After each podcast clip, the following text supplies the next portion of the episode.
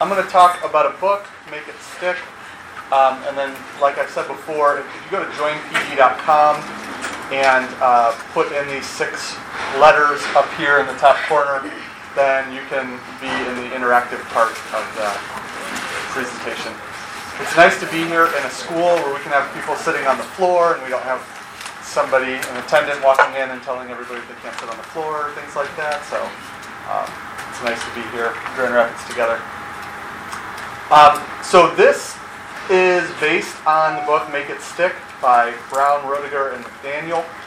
Uh, I read this book a couple times, and then I created like a full day of professional development for the high school when I was teaching there, and we spent our time kind of going through the different uh, techniques for lasting learning and kind of taught each other those techniques.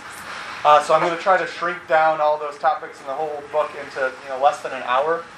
But really, the, the main reason I'm here, uh, the big reason is I want to talk about poetry. I used to teach English, so I got to talk about poetry all the time. And now that I'm a principal, I don't get to talk about poetry as much. So um, I was thinking back to two years ago, the last time we were in person, and I gave this talk. And um, my room had gotten moved, so a bunch of people were like filtering in late. And I gave this big disclaimer about how I'm really just here to talk about poetry. So this is a bait and switch. Like you're, you know, we're not really talking about the book. I just want to talk about poetry for myself. And uh, the people who came in late missed my little joke about that. And then in the comments, like the feedback we get back at the end, somebody wrote, he just wrote, he just talked about poetry the whole time. He didn't even talk about the learning techniques. So that was like, that was just really funny to me, and I was glad that happened. But I'm going to talk about poetry a lot. So I know there were some language arts teachers here, so I hope you enjoy that. All right. Um, so we're going to do a little pre-test here, and this is part of the interactive part. So you should be able to tr- choose true or false. So fact or fiction, rereading is an effective learning strategy. So if you have a, a student who reads the assignment, they get a bad grade, you just tell them, we'll read it again, we'll take the quiz again. So you should be able to, on your phone. Yeah.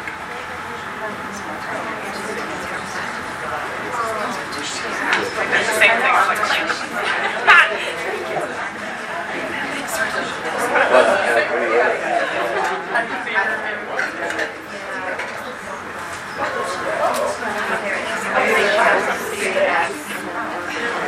No space.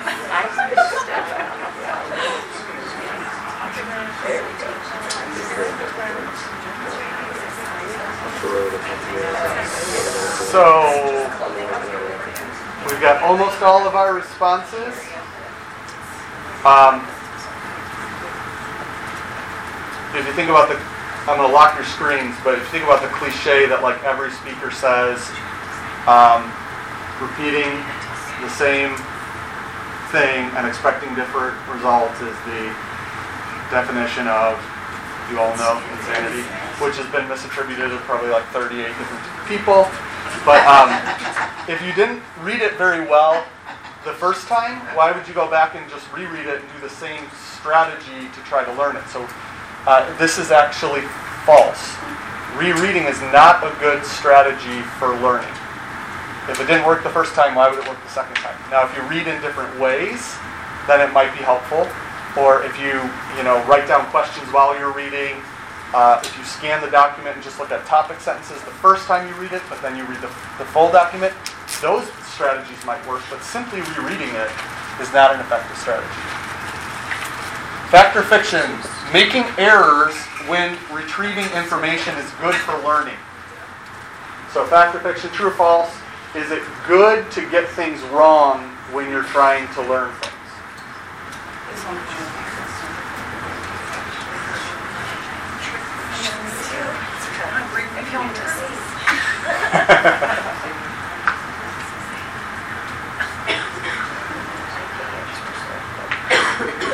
So you're trying to remember something. Sorry, I may have said this bad when I was paraphrasing. You're trying to remember something, and you make an error. Is that good for learning? We've got almost all of our responses.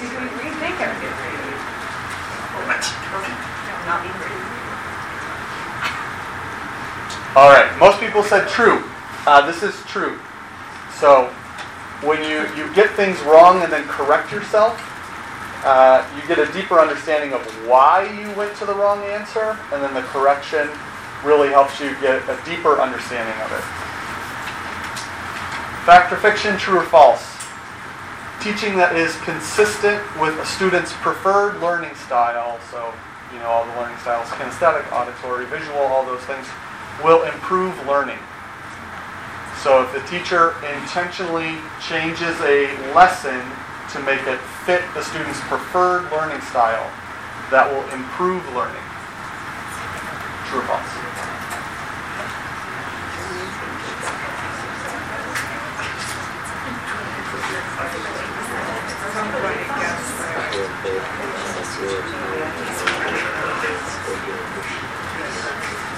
All right, almost everybody's in.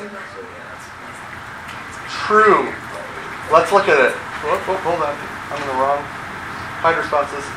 Teaching that is consistent with a student's preferred learning style will improve learning. This, we mostly said true, but this is false. Um, so, the idea here is that the, the teaching method that you use should fit the content. So if the content should be taught in a visual way, teach it in a visual way, even if your student says, well, I'm a kinesthetic learner. So it's not that the, the learning styles really should dictate how we teach, but that the content should dictate how we teach. And then people just have preferences for what, you know, what they're better at or what they enjoy more. Um, learning is best when it feels easiest. Fact or fiction, true or false? Learning is best when it feels easiest.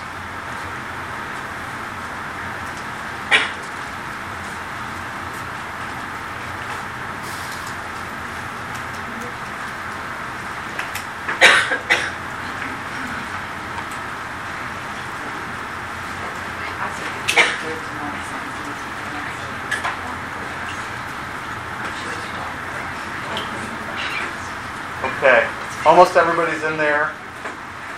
Most of us said false. We were right. Uh, when you feel like you're working hard, you're more engaged in it. Uh, and, and learning is actually improving when it feels hard. When you're kind of skating through it, you're not as deeply connected to it, and it doesn't, doesn't last as long. Okay, fact or fiction, true or false? To be efficient, you should immediately move on from a subject once it is initially understood rather than overlearning for mastery. So the moment you grasp a concept, you should just move on and switch. Or if that is false, then you should grasp a concept and stay there and overlearn it.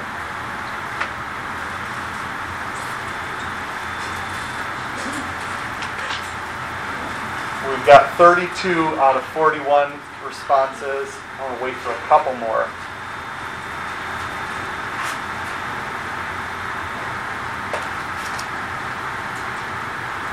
Okay. Most of us said false, so let's go see what that means again. To be efficient, you should immediately move on from a subject once it is initially understood rather than overlearning. Most of us say no, you should stay on the topic and overlearn. Um, but the correct answer is true. Once you grasp a topic, like in your brain, you form the neural pathways, then the most efficient thing to do is to move on to something else. Then you come back to it later and overlearn it later, but it's not efficient to stay on a topic once you've learned it. You're not going to, you know, have this robust neural pathway that's uh, built from one instance of, or one uh, sustained period of attention on a topic. You need to come back to it multiple times for lasting learning. Um, then fact or fiction. This is for you yourself. I grew up singing hymns. So if you sang hymns when you were growing up, you could put in true. If you've never sung hymns, you don't sing hymns, you didn't sing them when you were growing up, you could put false.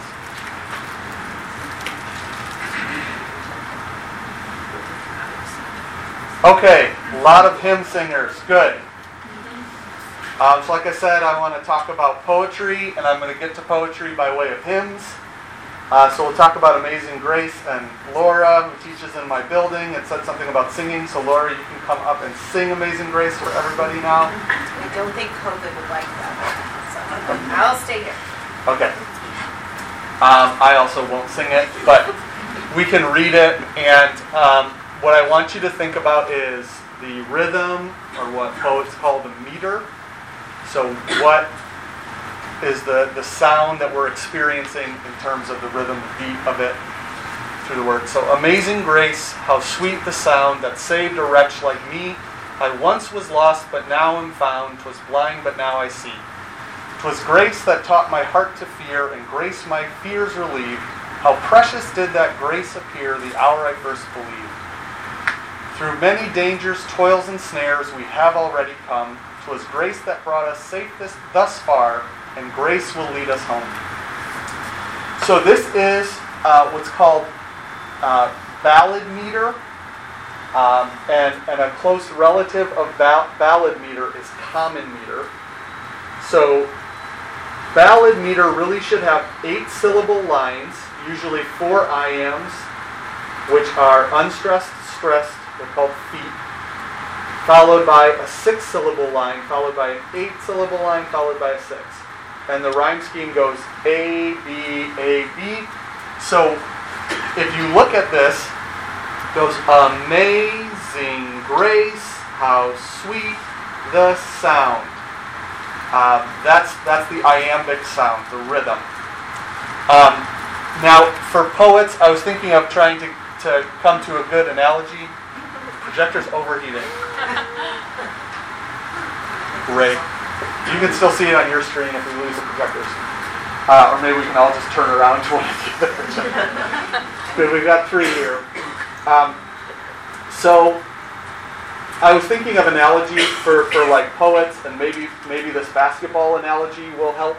Um, for for ballad meter, you know, it can be a little loose, but what poets really pay attention to is those stressed syllables. That each line will have the four stressed syllables, three stressed syllables, four stressed syllables, three stressed syllables, and then between them there'll be one unstressed syllable.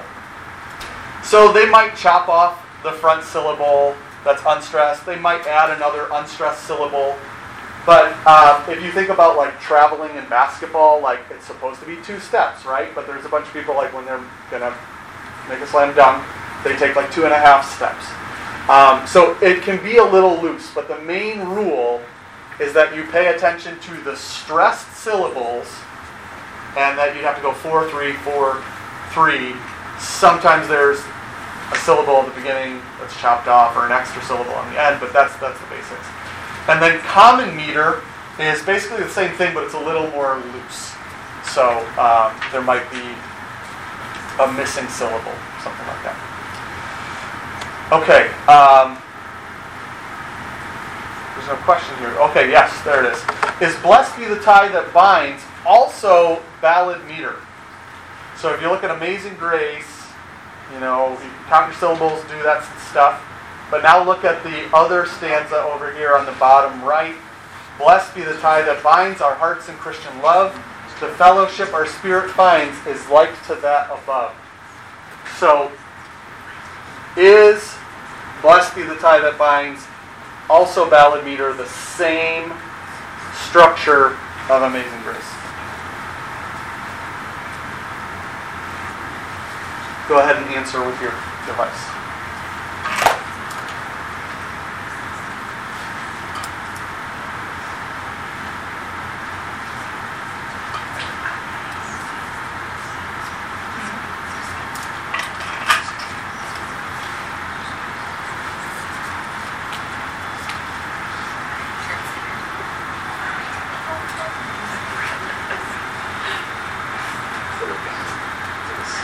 Actually, when I would teach poetry.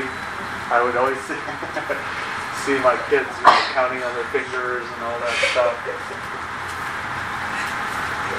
You guys are all trying to be cool, just do the mental math.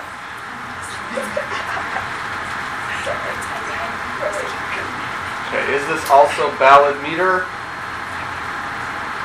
Yes, it's ballad meter. No, it's something else. And we got four I don't knows.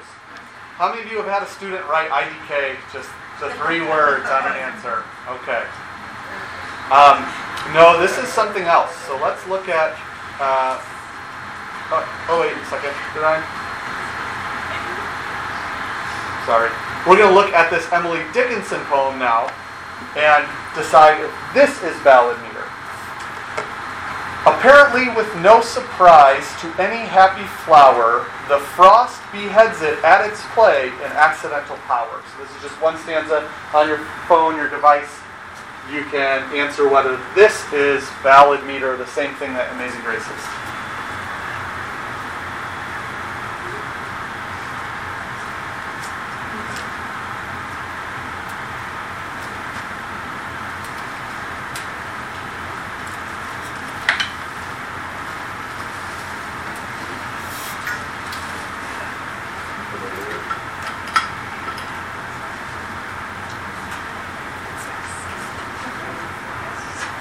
All right, we got 36 responses.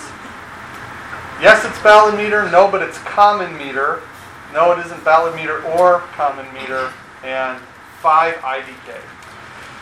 So apparently, with no surprise, we've got four stressed syllables on the uh, the first line. So it goes four stressed syllables, three stressed syllables, four stressed syllables, three stressed syllables to any happy flower.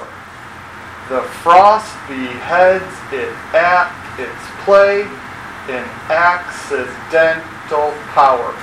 So the power and flower have that extra added syllable on the end, but just like when you know your favorite basketball player takes two and a half steps instead of two steps in uh, dunking, it's it's kind of within the rule still. This is still ballad meter, common meter. Um, now, I want to I want to move on in this poem to the next stanza. Uh, apparently, with no surprise to any happy flower, the frost beheads it at its play in accidental power. And now, the next stanza, I want you to guess at what the final uh, line of this poem is. The blonde assassin passes on, the sun proceeds unmoved to measure off another day what? Now, with what you know about ballad meter, what should happen in this last line? There are really kind of two big things that should happen. Can somebody raise a Has to hand?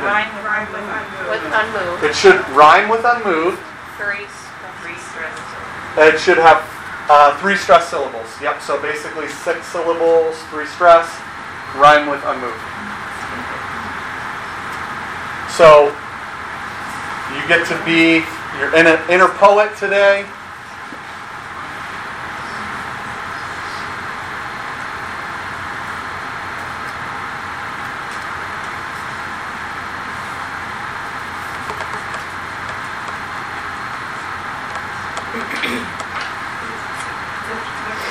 Hello.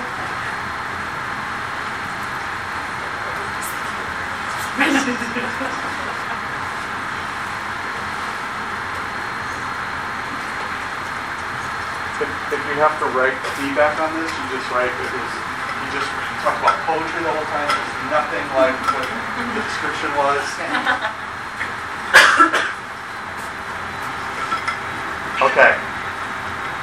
Only about half of you are uh, feeling poetic. The world must be improved. So, if we go back to this, the blonde assassin passes on, the sun proceeds unmoved to measure up another day. The world must be improved, the day it has behooved, and so its course be proved. She wipes her chin to set the world. I would like, I want to take a snooze. The ground is still my spoon. We got a rhyme there. My soul and heart approved. The clouds are now removed. I hope you find your groove. Then it'll be removed. The room is filled with wood. A flower smooth. The sun was then removed. Okay. Um, let's see what it actually says. Apparently, with no surprise to any happy flower, the frost beheads it at its play, an accidental power. The blonde assassin passes on, the sun proceeds unmoved to measure off another day for an approving God.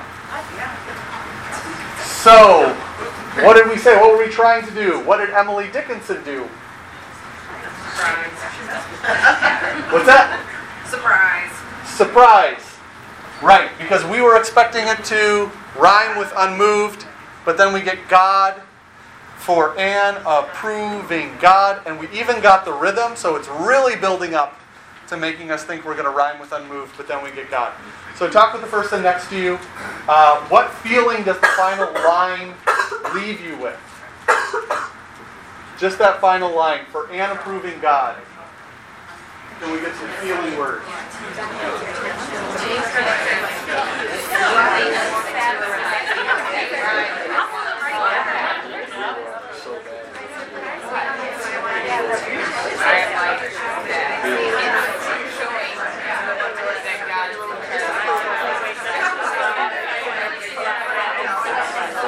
Ironic because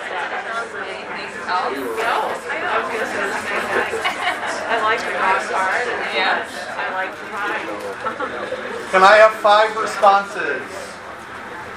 What feeling are you left with at the end? Five people, yep. It's unfulfilling because it doesn't rhyme. Unfulfilled.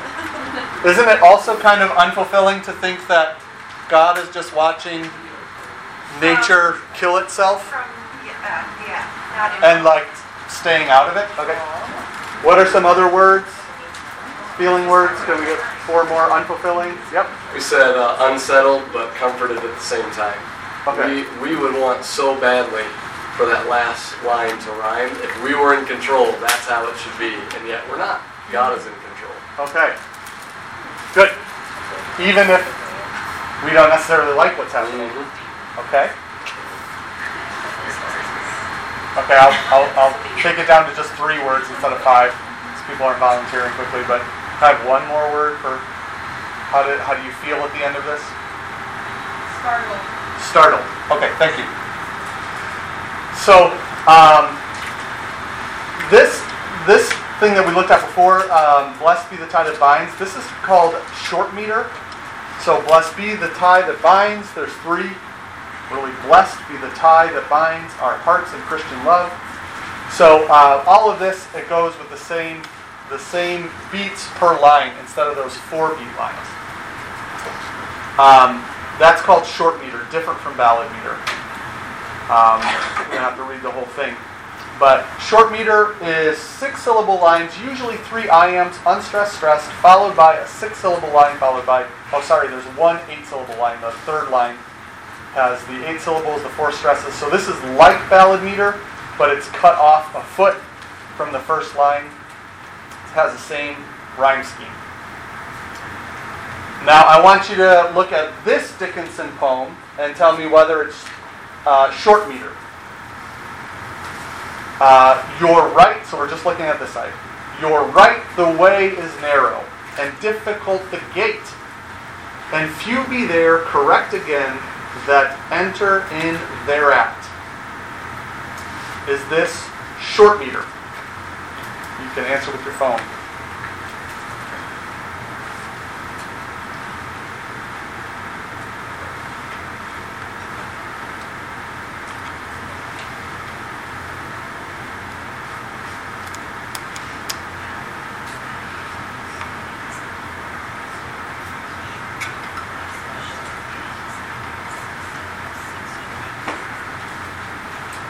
So we're almost there.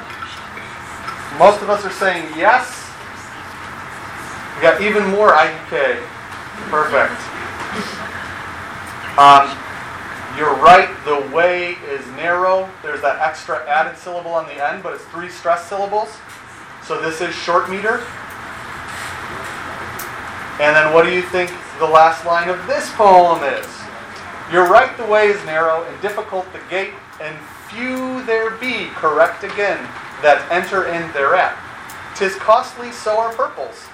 Tis just the price of breath. But with but the discount of the grave, termed by the brokers death. And after that there's heaven, the good man's dividend, and bad men go to jail. How do we end the, the poem? What are the two things that we're thinking? It should have four stressed syllables, and it should rhyme with dividend. But it sounds ridiculous. What's that, Laura? Is she gonna startle us again? Ooh, is she gonna startle you again?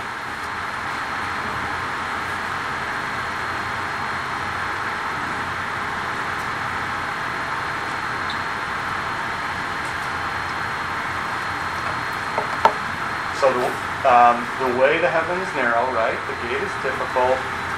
There's few people that can get in. It's, it's costly to get to heaven, just like purple cloth. It's just the price of breath give up your breath to get into heaven with but the discount of the grave turned by the broker's death. After that, there's heaven, the good man's dividend, and bad men go to jail. What did we say? Bad men go to jail. The cop car ridden in. this theology's no friend. Sadly, that is the end. To try it or again. That's nice. We got the or using some uh, old timey language. But then he'll rise again, a rhyme I will not give again. To pay for sins alone. Ooh, that's that's kind of Dickinson and like just trying to throw it off. To weep and gnash therein, kick them in the rear end. Perfect. Must escape the lion's den. Christ's redemptive power. Be good. What a wretched end. Oh, oh, somebody's thinking, should we watch this person? Somebody Googled it. I guess is the answer. Yeah, bad men go to jail, I guess. So really, really abrupt, like not even close to the number of syllables it's supposed to have. Um, and somebody said that you know this isn't good theology or whatever. Like there's a lot of questioning here. Um, you know, how do we know that justice will ultimately be um, be fulfilled? Um, that's something that we have to believe on faith because sometimes there's not a lot of evidence about it. So uh, a lot of that's coming through in the poem, and it becomes more reinforced and more un, uh, stronger to us because of that unsettling ending. Okay. So now I want you to come up with an analogy to explain how Dickinson ends her poem. So this is like ending a poem like this is like doing what? You can uh, go ahead and type that in. You end a poem like Emily Dickinson ends a poem. It's like. Should I give you an example that you can't use? What they people said last time was grabbing a cookie, thinking it's a chocolate chip cookie, biting into it, and it's raisins. I'm a little offended at. I'm, I'm good with an oatmeal raisin cookie, but um, what is it like to get to the end of the poem like this and have it be so unsettled?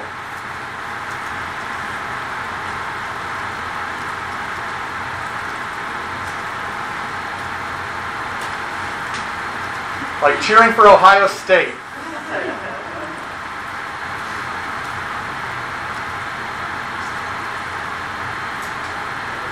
Bad surprise. Hitting a brick wall with your car. Oh, that was like throwing a bucket of cold water. Oh, eating jalapeno ice cream thinking it was mint chocolate chip. Climbing a mountaintop and realizing the top is cloudy. That is so good. I don't know who wrote that, but all right, I think that's a favorite. It's like going to the store and not finding what you need, like starting a familiar song jingle and not finishing it. It's like an open gift, but disappointing. Sitting here and learning about poetry. You came in, you came in from Make It Stick, and uh, you get poetry. We'll get back to Make It Stick. Um, a student asking what the lesson's about. just like this one here, sitting here learning about poetry. All right. Uh, spending the life climbing up the wrong ladder, unsure, unresolved. Putting the wrong cable color on your battery. No first-hand experience of that from me. Going to a sectional only to learn about poetry. Thank you. Um, so what does she do? Why does she do this? Uh, we don't need to respond on this one, it's, but you know, it's to, to give that unsettling. Uh, so let's go back to, to talk about make it stick, and then I'm going to talk about these principles and what I was trying to do when I was teaching you about poetry. So rereading is an effective learning strategy. Go ahead and answer. Indulge me in this. We can do this really, really quickly.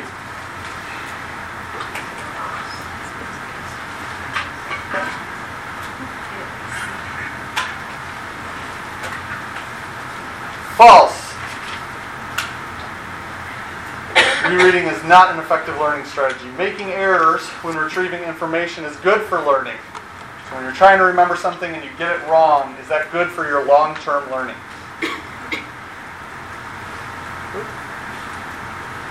True. Teaching that is consistent with a student's preferred learning style, kinesthetic, will improve learning. False.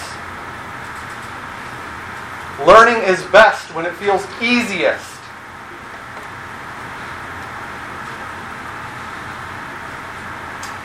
We're all saying false. You should immediately move on from a subject once it is initially understood rather than continuing for mastery. Remember, this is to be efficient. Should you move on from the subject or overlearn it? True, you should move on. Um, so, what was I doing when I was teaching you? Back to the book, Make It Stick. Um, these are the different topics that are in the book that you learned about if you read it. These are the things you can do to structure your class so that your learning activities are not kind of wasting time overlearning when you should be leaving something and coming back to it later. Um, so one thing is space practice. The same questions with time in between. Uh, mass practice is bad. The analogy that they use from the book is batting practice. If you have a pitcher who is always throwing fastballs to the batter. The batter's going to seem like they're getting really good at hitting fastballs. But when they get into a game where it might be a fastball or it might be a curveball or something like that, then they're going to struggle more. But if there's a variety of things that they're learning, they get time in between the fastballs, they actually get better at that for longer term. Now, in the short term, you might have some quick gains. It might feel like you're doing really good when you're over learning, spending all that time on mass practice. But it's not efficient and it's not actually as good for your brain for long term learning. Interleaving. So, interleaving is teaching several things at once and showing their relationship between the ideas. So, I was teaching ballad meter, common meter, and short meter all at the same time. We, we went from one to the other rather than saying, okay, we're going to do ballad meter for a week, and now we're going to do common meter for a week, and now we're going to do short meter for a week. You teach them at the same time and teach the differences uh, while you're doing that. So, several time, several topics where you pick them up and drop them is much better than just teaching one aspect at a time. Elaboration. When I ask you to come up with an analogy, that's forcing you to get deep into the topic and then put it in your own words. So that elaboration where you take your learning and then make more from it, that will get you more deeply engaged with the topic. Uh, generation, where you have to come up with an answer. So maybe for like studying, if you if you have a multiple choice, uh, you have a multiple choice quiz or test that you're going to do, maybe you just give the STEM and you don't give the answers while you're studying and have the kids come up with what could all the answers be? Where it's not right in front of them and they have to pull something out? Where i made you finish the line how do you think it will end? Then that unsettling feeling became even stronger for you guys because you had your expectations built up of what it could be or should be. So actually creating uh, an answer out of nowhere is really really important. Calibration. So the idea of getting response and then correcting, that's really important. So by pre-testing to get uh, confidence closer to accuracy, they need some kind of measuring stick. You guys needed to know how well do you understand what kind of learning topics actually lead to long-term learning? What practices make long-term learning uh, more efficient, better? Then reflection. Uh, questioning in your own words. What does Dickinson do at the end of the poem and why? Oh, I think I kind of skipped that one because we're, uh, moving on a little bit. But um, creation is active, reception is passive, active is deeper engagement. So the whole idea of that question is it is learning better when it's easiest or when it feels difficult? Um, think about this creation is active. When you're making the students actually do something, actually come up with questions, actually come up with answers, they have to do the work. Rather than passively just sitting and taking it in, then you're getting them engaged more deeply. When they're engaged deeply, it leads to longer lasting learning. Any questions about these or anything, anything I can clarify? What questions do you have? Yeah. I'm wondering about the rereading one, because I teach a second language. So as a strategy, I say like read it once and then reread it to see like what you missed or what you know like Right. something like that. Is that still true if they're reading something in their second language? What what I might do, and I, I taught German for a while too. So, and what I would sometimes do is is have them read it and underline words that they don't know, and then when they go back, uh, before they reread it again, look up those words, write down the notes, you know, in the margin, and then reread it where they can do it fluently. But that's not simply rereading it. The strategy then is you're reading to figure out what you can't understand, where are the gaps, filling in the gaps, and then reading it. But the idea of just like, read this once, okay, there's a bunch of incomprehensible input, let's just go right back and read it again, it's not going to do much. Yep. uh, interleaving. That, uh, Robert Ludlum does that uh, really well, and he puts like eight different uh, scenes and topics that are going on. How many is what's age appropriate at? Uh, what do you think at each level? Uh, that's a really good question.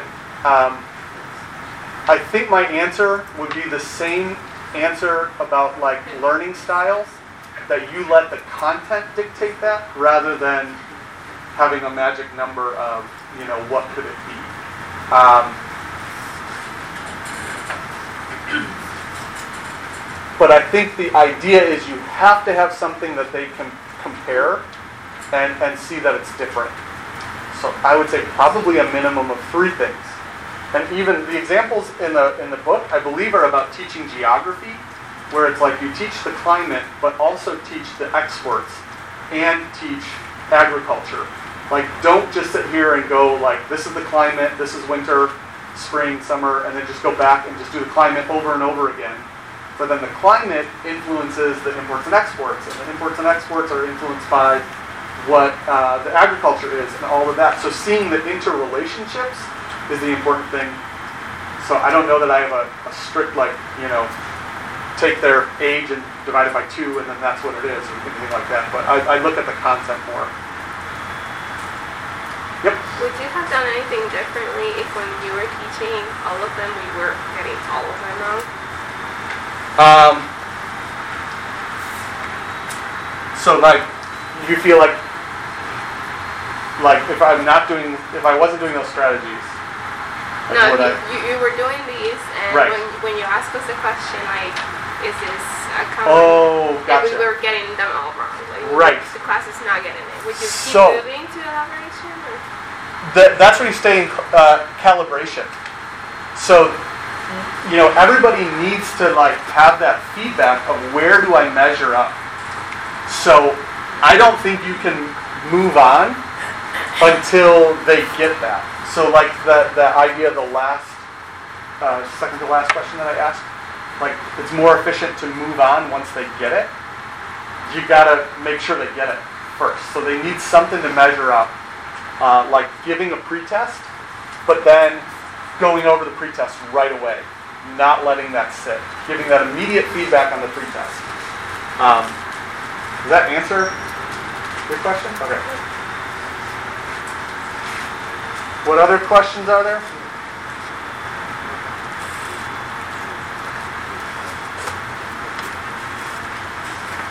So um, here are some uh, examples kind of, of of when you would do things like this. So space practice and interleaving, those are pretty similar, but like dialing phone numbers.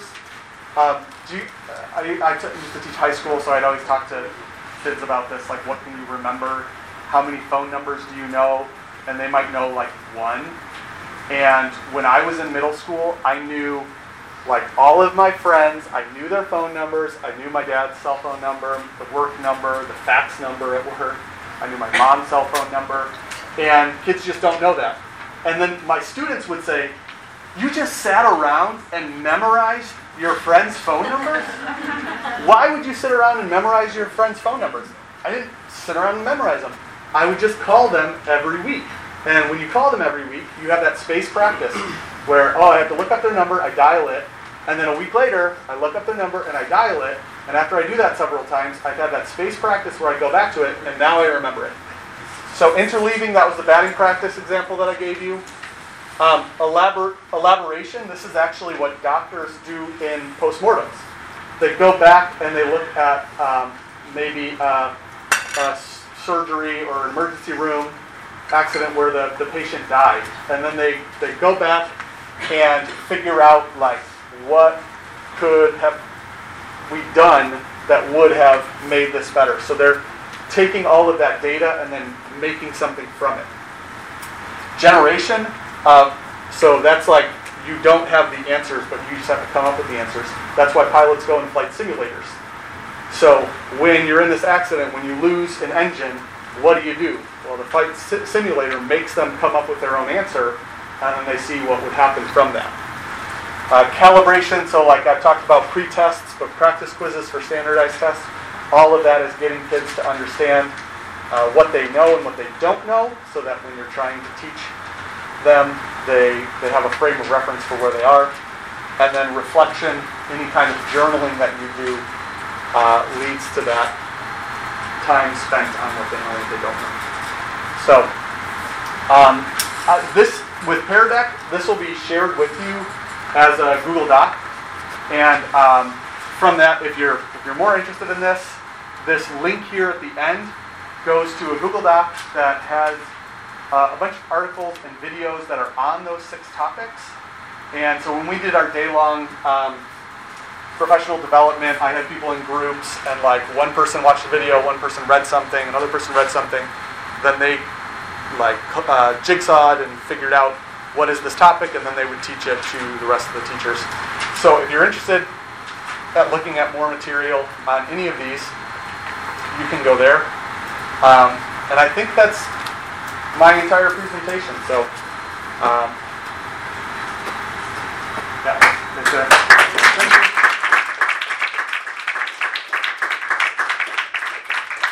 If you get a chance to get feedback, you know, you can say, all you did was talk about poetry the whole time, it wasn't the description. Thank you for staying for the whole thing so you could see how I tied it all together, and I hope I did that effectively. So.